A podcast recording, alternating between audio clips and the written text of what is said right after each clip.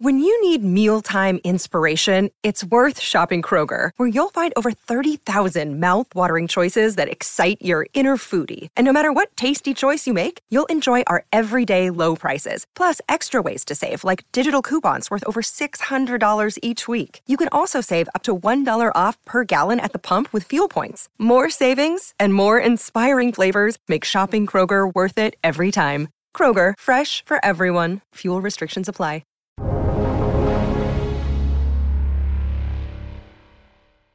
Hey, welcome in to the Real Vision Daily Briefing. Appreciate you joining us today. I am Dion Rabouin, your host. Joining me today on September twentieth, we've got Peter Bookvar. He is the Chief Investment Officer at the Bleakley Group. And of course, you probably know him as the editor of the Book Report. Peter, thanks so much for being with us today on the Real Vision Daily Briefing. Thanks, Dion. I appreciate having me. You know what? It's always a pleasure for us to have you on today.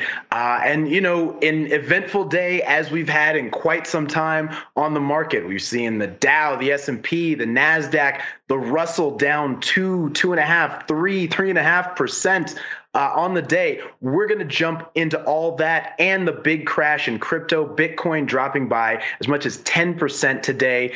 And we got a little bit of dip buy in there at the end. But I want to talk first about a story that I don't think has really gotten a whole lot of, uh, you know, talk in the mainstream media. And that is the boom today in the V I X. Now, that's the C B O E Volatility Index. Basically, you know, you hear about it as the market's fear gauge, or, you know, the gauge of how much fear, uncertainty, uh, excitement is in the market. That jumped today by as much as thirty-five to thirty-six percent, reaching the highest level that we've seen it at since uh, back in May. Uh, so, Peter, I want to just start with you. When you see this big move up higher today in the V I X, and we've been kind of moving in that direction for a little while, what is your takeaway from that? Well, the interesting thing about the V I X is pre-COVID uh, and, and during the, the, the rounds of, of Q E and, and rate cuts, um, the V I X got very low. We had in twenty seventeen, we had a, a single digit V I X. And, and back then, twelve to thirteen, even fifteen was considered high. And then in a in a COVID world, fifteen ended up being the low end. And we know what happened, uh, you know, eighteen months ago on the high end. So I, we've, we've essentially carved out a fifteen to twenty-five V I X range outside of some intraday It moves to thirty this year, and it's rare uh, that we have a two percent decline in the S and P, well, intraday at least. Uh, we, we we closed slightly better than that, and um, you know the markets are just trained to not have a sell-off. And when you finally get one, when you finally get a change in tone, uh, obviously it doesn't take much to get the V I X jumpy, which we mm. obviously saw today. Yeah, I'm going to throw a word at you, Peter. Volmageddon.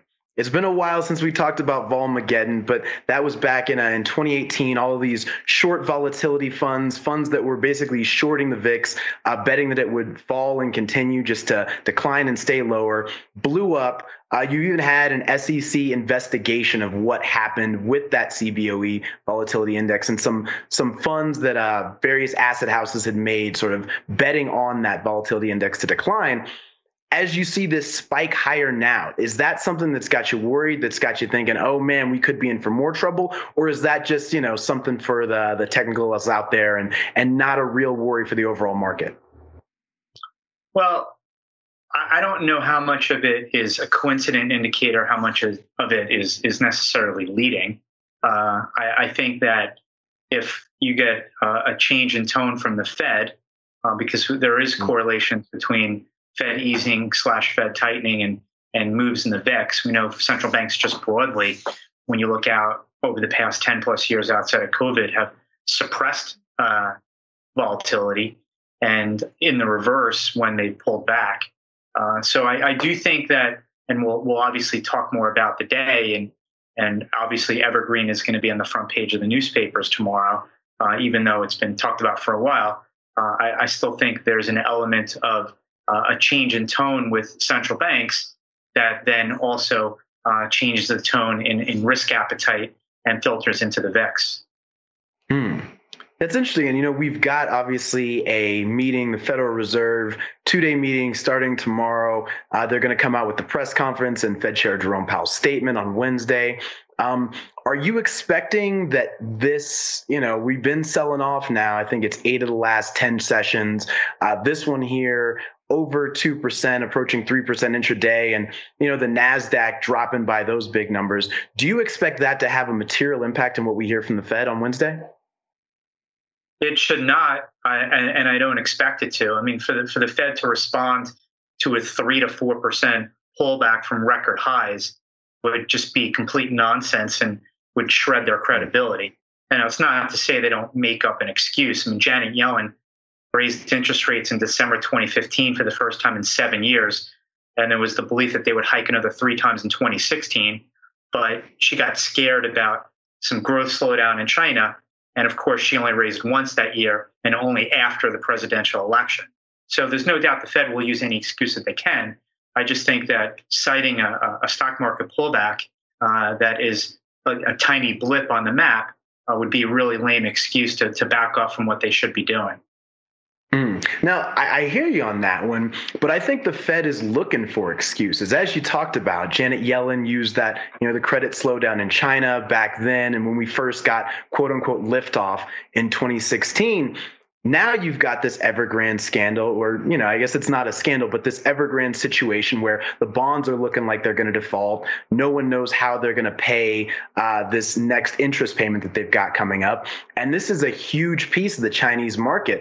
It would seem to me that if Fed Chair Jerome Powell is looking for an excuse, and I think most of the folks I talk to think that he is, because the Fed doesn't want to taper, right? They they want to keep this easy money flow into the market, that this is as good an excuse as any, and that now that the market seems to be reacting to it, maybe that gets into, maybe not the language, but gets into the thinking. What are your thoughts there? Wait, you mean like a central banker doesn't want to end the party and just wants it to go on forever? Uh, yeah, you know, yeah. Everyone's drunk and and and and driving afterwards. Uh, mm-hmm. Yeah, I guess. But you know, the problem that the Fed has is inflation, and when there's no inflation, and I wrote about it today, it's like walking around that concert pass, and you get all access to anywhere you want. When there's no inflation, the central bank can just do whatever they want, and in their eyes, without consequence. The problem now is that we have much higher inflation, and whether it's transitory or not, we have it now. Uh, so that for the Fed to uh, continue to substantiate that they need to have one hundred twenty billion dollars of Q E per month and one point four four trillion dollars on an annualized basis, and find good reason for that, uh, is becoming more difficult. And that's what makes this potential pivot with central banks different than prior ones, because the inflation story is sort of egging them on, pushing them to do it, uh, rather than uh, them wanting to necessarily do it on their own accord and their own timing. Mm. Yeah, and you talked about it. It's not just the Fed that's meeting this week. We've also got Bank of England, B O E, you've got the Riksbank, uh, Swiss National Bank. I think you pointed out the B O E, the B O J, the Bank of Japan. As all these central bankers are coming out, talking to the media, putting the headlines out there, does that put more pressure on the Fed, less pressure on the Fed uh, to, you know, to divert from course, or to kind of try to come out here and soothe the markets? I think if you hear from the Fed, uh, they'll say, you know what, they're going to do policy based on how they think they should do policy on the economy and and and, and inflation in the U S, and and focus less on what others will do. Uh, but even so, when you when you look, we've reached peak Q E, at least for now, and we reached that earlier in the year. Uh, and since we've had the Bank of Canada, Reserve Bank of Australia trim Q E. Even the E C B said that they're going to slow the pace. Even the Bank of England, in their last meeting, said they're going to recalibrate and slow the the, the pace. Uh, and then there, I think their Q E is ending at year end. Uh, obviously, the Fed is is is close to doing it. We've had rate hikes in emerging markets, so we've reached peak easing. And so that liquidity spigot, uh, while it's still flowing like an avalanche, uh, all you need is a slight change. And that can result in, you know, a broader uh, question about risk and valuations. You're a podcast listener, and this is a podcast ad. Reach great listeners like yourself with podcast advertising from Libsyn Ads. Choose from hundreds of top podcasts offering host endorsements, or run a reproduced ad like this one across thousands of shows to reach your target audience with Libsyn Ads. Go to libsyn ads dot com now. That's L I B S Y N ads dot com. Mm. So then, Peter, is it your opinion that we've we've seen that slight change, right? This talk about tapering that uh, Jay Powell came out with uh, at the Jackson Hole meeting. Was that the slight change that you're thinking of that's now shaking risk markets? Or do you think that we need to see something more than that? Well, the Fed is tapering either beginning October or starting in December after the November meeting. It's going to begin. Now, whether they end it, that's a different story. But it's going to begin, assuming that you know, the, the S and P is not trading at three thousand by the time they walk into that November meeting. But the tapering is going to begin. Uh, they realize that they have a problem with inflation, uh, a problem because it's it's not just a, a Wall Street debate on, on Twitter about whether inflation is transitory or not, but it's a real Main Street problem right now. And the Fed needs to do something to address it since they're one of the culprits for the inflation because of all the money Uh, uh, the, the easy money that they have where they're monetizing uh, a lot of this government spending that's filtering into higher inflation. I mean, every third world country that has dealt with high inflation has had the same characteristics of excessive budget deficits relative to G D P and a central bank that finances it. We're doing the exact same thing. Mm. Yeah, it, it does certainly seem like that. I want to go And and talk a little bit about a central bank that's not doing that, and that's the People's Bank of China. They're really standing firm. The C C P, the Chinese Communist Party, has kind of made it clear, hey, Evergrande, you may be on your own out here. We'll see. There may be a bailout to come. But as you look at that situation, what's your big takeaway there from, you know, Evergrande as a Chinese problem versus Evergrande as a potential Lehman moment, as lots of the media have talked about, or as a global problem in terms of the global asset markets? Well, the interesting thing when you, if you, you know, if you lined up the Fed and the P B O C, you know, the, the, the Fed wouldn't see a frothy market if it hit them in the face. You know, the Fed mm. likes to just talk tough, like if there are excesses in the financial market, they'll use macroprudential uh, regulations to calm things down because, you know, of course, they won't raise interest rates to address any financial excesses. The Chinese right. have a problem, but at least their government and the P B O C have acknowledged the problem. They've been trying to cool down their property market forever. They in- instituted some pretty strict rules going into this year that would limit loans to developers. So they've actually been taking steps to deal with their property excess, excesses where there's never anything done in the U S or from the Federal Reserve to deal with anything. You know, it was it was decades ago that they would think about raising marginal requirements to deal with with with lofty valuations in equity markets, uh, and macroprudential has never been really used before. So, um, you know, that gets us back to China. They obviously have a problem. You have one company that has as much debt as Evergrande and slash liabilities of three hundred billion dollars. You know, that's a problem for uh, anybody that's owed money, whether it's the individual who has a half-built condo or one that has no built condo just yet, or suppliers uh, or investors. But I, I, I think the, the, the Chinese realize that that moral hazard and, and the belief that they're just going to bail everybody out every time, uh, they want to take a different tact. And that's why the equity holders of Evergrande will probably lose everything.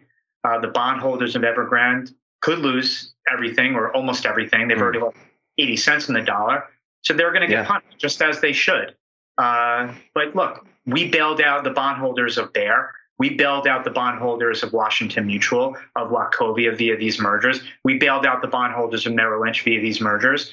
Um, so w- w- what's going on in China is not unique. Uh, mm. They just have, you know, a, a, a large thing that they have to deal with, but um, it's not unique. And they're, or at least uh, allowing Um, stakeholders uh, to suffer, and then we'll see to what extent they bail out the individuals that are owed money or employees that lent Evergrande money uh, because they sort of were were forced into it. Uh, we'll see how that plays out. But it's also yeah. indicative of a larger macro problem. I mean, everywhere in the world we have a lot of debt that was encouraged by central banks via zero rates and Q E. So just, you know, Evergrande's not the only company that has a lot of debt, and China's not the only country that has a lot of debt.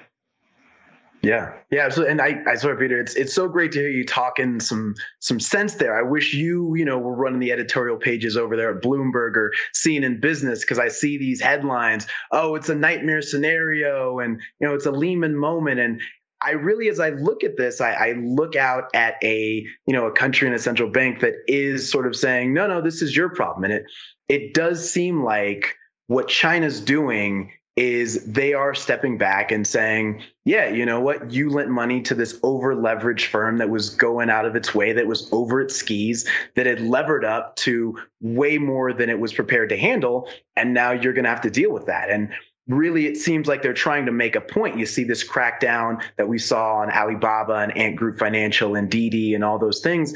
It seems like the Chinese Communist Party is making a point to say, hey, look, we're in charge, we're running things, and if you mess up, we're not going to step in and bail you out. And I think that's something that certainly U S investors are not used to, but it's not, as you say, it's not completely unusual. It's not unique, and it's not something that's never happened before, even when we look at the history of the United States. Uh, I want to play a clip now, and this is from August twenty seventeen, and I think our viewers are going to see this, and they're going to find it a bit prescient. Uh, this is Ann Stevenson-Yang doing an interview with Grant Williams on Real Vision. Now, this was on our Pro and Plus and Essential tier. If you've got those, you can go back and you can watch this clip, but or you can watch the full interview. I'm sorry. We're going to play the clip right now.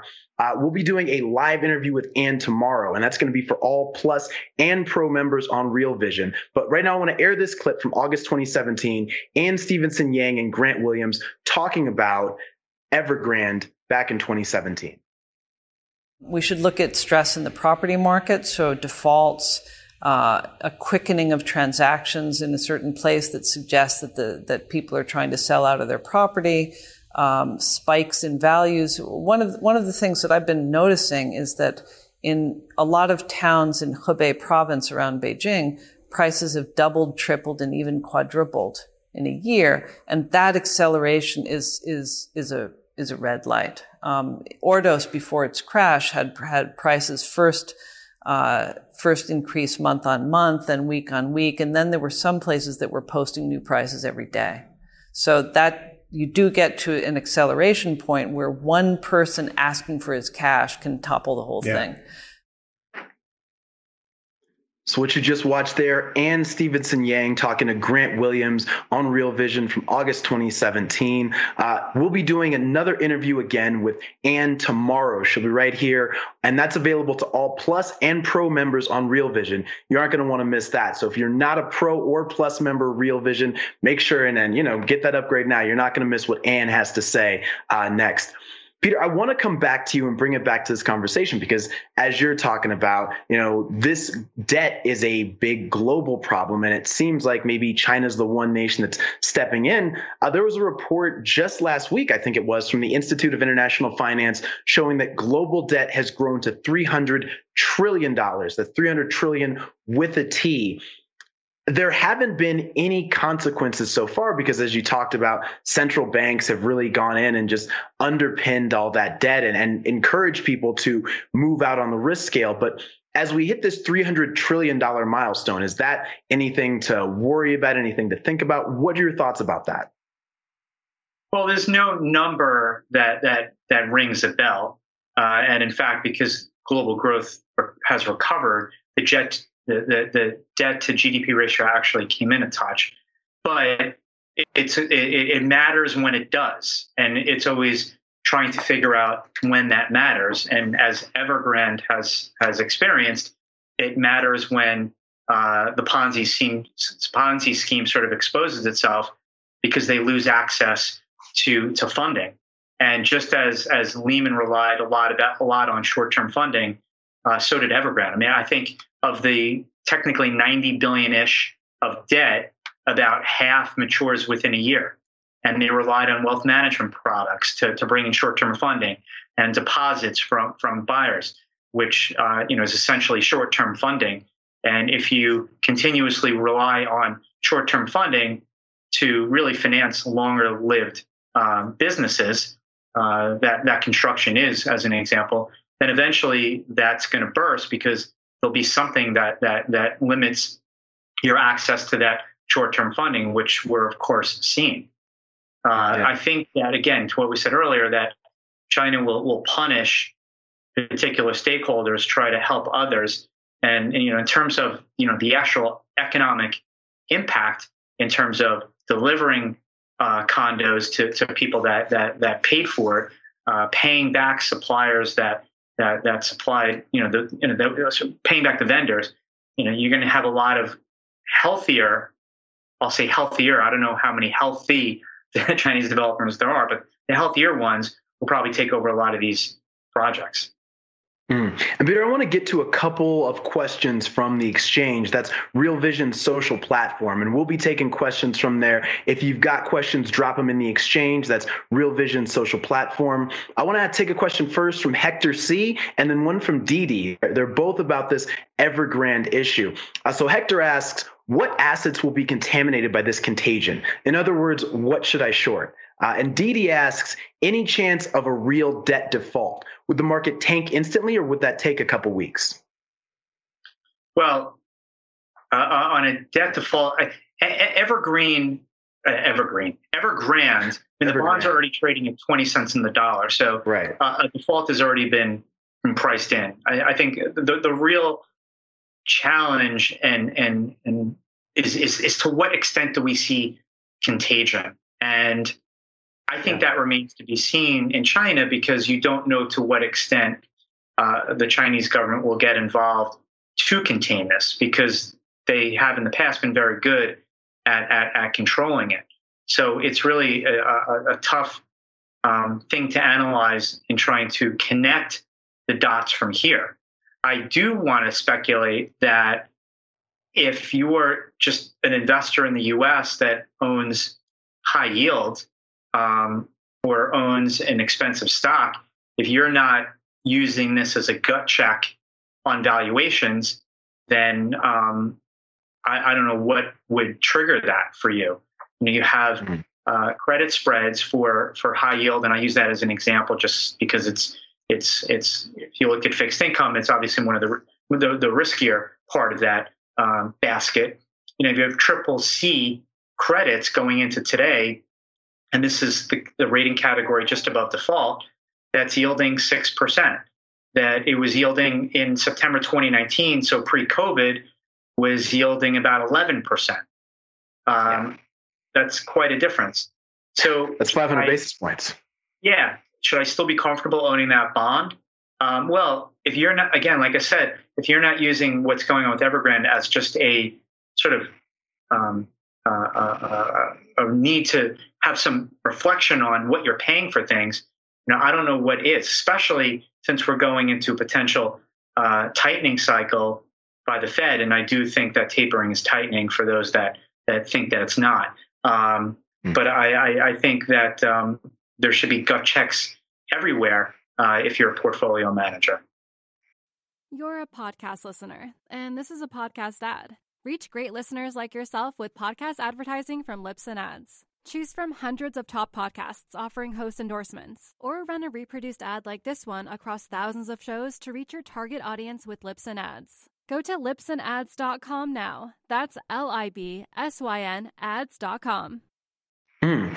Now, one thing that people look to in times like this is the cryptocurrency market, Bitcoin especially. That tumbled as much as ten percent today during the day. Do you do you feel like crypto is a safe haven for some of those folks who are worried about what's happening in the equity market and with those valuations and with the credit market and things like that? What are your thoughts on the big dump we saw today in crypto?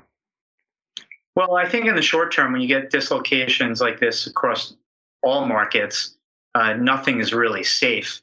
And, you know, putting aside what you think about crypto or where Bitcoin should go, you know, it's still it's still a poster boy for for speculators. There's no question. Uh, in the short term, you can think what you want, bigger picture, long term. That still may play out. But in the short term, it's still a speculative asset that's going to have bouts of spikes, but bouts of sell-offs. And as a risk asset, uh, if risk markets sell off, that's not going to be immune. Now, bigger picture, uh, as as a, a bull on precious metals, and I'm in the same camp of, of those that are bullish on Bitcoin. You know, the, the themes of currency debasement and, and central bank madness and so on and so on. But uh, again, it's it's a risk asset, and when there's risk off, uh, it's going to get thrown into that basket. Mm. Very interesting. I want to get to another question from the exchange. We've got a question from Tunkar. Uh, he asks, will the collapse of the Evergrande or the collapse of Evergrande and its bonds have a greater impact on developing or developed countries, and why? Developing countries, we're talking about those emerging markets, uh, Russia, Brazil, uh, China, India, those kind of countries. Developed countries being, you know, the U S, Western Europe, Japan. So which of those do you think the collapse or, you know, the collapse that we see coming here of Evergrande is going to have a bigger impact on? Well, it's a good question. I think that obviously China is a, a big bas- a part of the, the emerging market basket. Uh, yeah. I, I think that even before the last week or two, when, when Evergrande really just totally unraveled, like I said earlier, it was January when China initiated these very strict lending standards for banks to borrowers. And if you're a Chinese bank that hasn't woken up to the excesses in residential real estate over the past couple of years, you know, you shouldn't really have a job. Uh, I, I think the question is if, if it leads to slower global growth, then it's going to affect banks everywhere whose main business is, is lending. And uh, maybe you do get tightening lending standards. But on the flip side with China, uh, if they're trying to put an end to excessive moral hazard and they're letting good companies survive and bad companies go bust with consequences uh, over time, and over time being years, uh, that could lead to a sturdier financial system. And and maybe that is something that, that China is trying to achieve after all the, the, the debt that they've accumulated since the, the great financial crisis, where they spent a ton of money in oh eight, oh nine, twenty ten to get themselves out of that recession. So it's always good when you have a period of extraordinary excess to cleanse that. And but cleansing is is is is a painful process mm. with with a lot of uh, potholes and, and and losses. But over time, you do need to have that take place. The problem is is when you constantly try to avoid those situations through bailouts here, bailouts there, and cheap money that is always trying to, you know, put makeup Um, on on on uh, you know, a pig, that um, that you eventually run into broader trouble. Um, so mm. China's taking some harsh medicine, which I give them credit for, but again, there's there's there's pain during that process. Yeah. And I want to ask you a question about that, Peter, because to me, as, as I step back and look at this, like I told you, I think you're right on the money here. I think the timing here speaks volume because, you know, you you always want to go through, you know, the harsh parts of what you have to do, and you want to go through some of the hard times while your competition is going through hard times, while your adversaries are going through hard times. And, you know, here in the U S, we've obviously got this, the COVID issues that aren't going away, the economy kind of slowing down. But if you look out further, I mean, the Eurozone is in a bit of a mess. You had Brexit, uh, the third largest economy in the Eurozone, leaving the Eurozone. You've got Japan, their prime minister just stepped down. They can't get any kind of growth. Back to the Eurozone, uh, the largest country there, Germany, really just getting no growth. And, and now we've seen inflation picking up. I think year over year, inflation uh, in Europe approaching that fifteen percent, or excuse me, not Europe, in Germany approaching fifteen percent. And the rest of the world is kind of going through a real struggle right here while China's taken some of these steps to reorganize and maybe punish some bad actors or punish some actors that weren't doing what the Chinese Communist Party wanted. What are your thoughts about just the timing of all this? Well, there are always problems in the world. Uh, there, there's never a problem-free situation. There's always, you know, the only thing that's certain about uh, the world is that there is always uncertainty. Uh, the question is, is, is how do you, you handle it? And yeah, I mean, Europe outside of the U K is, you know, essentially a, a welfare state that limits them to a certain level of growth. Unfortunately, the U S is, seems to be intent on moving in that direction, which will limit the growth here.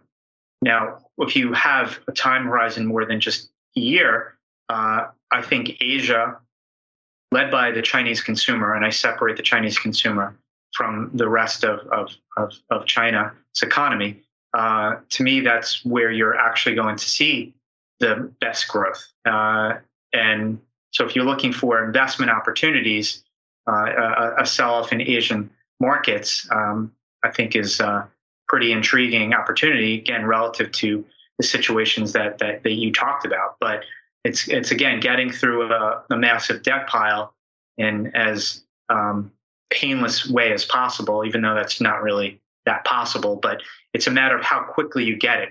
Those that let businesses go bankrupt, those that cleanse, get through tough times quicker. Those that like to drag it on like the Japanese did, like um, sort of we did by by uh, bailing out the U S banking system and sort of not cleansing, uh, then you get uh, sort of a malaise. And um, mm. we'll have to see who, who, who settles into that and who doesn't when this is all said mm. and done. Very interesting. Peter, last question. I want to get a thirty second answer from you right here before we uh, we check out. And I want to thank you again for being with us on the Real Vision Daily Briefing. You talked today about on Twitter uh, the the S and P five hundred dropping below. I think it's the it's it's relative strength index going to the lowest it's been in in a number of years. I think since March twenty twenty. You said. What does that mean? Is this a buy the dip phenomenon? Is this something investors should really be worried about? Because as you talked about earlier in the show, we are still only, you know, three, four, five percent from those all-time highs. It's yes, it's only relevant for the very short term. That when we were down midday today, three and a half to four percent from the record highs just recently, uh, the fourteen-day, the seven-day relative strength index did get to the most oversold since March twenty twenty. Now it's only one indicator of Uh, of, of many, but it just tells you in the short term, very short term, uh, then we're probably going to have a, a bounce of some sort. And whether that's turnaround Tuesday tomorrow or it's triggered by a dovish Fed on Wednesday, uh, we probably will get a bounce. But that bounce will tell us uh, a lot about the health of this market, because if that bounce doesn't last very long, if it settles below the fifty-day moving average, where the fifty-day moving average all of a sudden becomes uh, resistance rather than support, Uh, then you know you have a changed market here. Uh, so, but th- that's always the test. The always, uh, uh, always a good test of a big sell is is is what kind of bounce do you get when when when you get it? And uh, if it's lean, that says a lot. If it's strong, then that says a lot as well. Gotcha. Peter Bookvar, Chief Investment Officer at Bleakley Advisory Group and editor of the Book Report. Thanks so much for being with us on the Real Vision Daily Briefing. Thanks, Dion. That was fun. And I want to thank all of you out there for joining us. Uh, check us, check back with us tomorrow. We've got Tony Greer on with Maggie Lake here on the Real Vision Daily Briefing. We're back here, as always, closing out the market. In the meantime, we will see you on the exchange. That's Real Vision's social platform. I'm Dion Rabouin for Peter Bookvar. Thanks for being with us.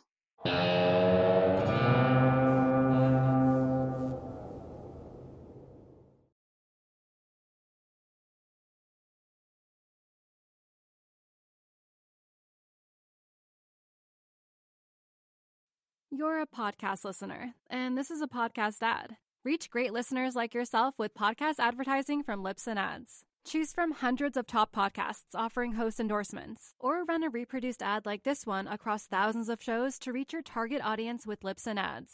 Go to libsyn ads dot com now. That's L I B S Y N ads dot com.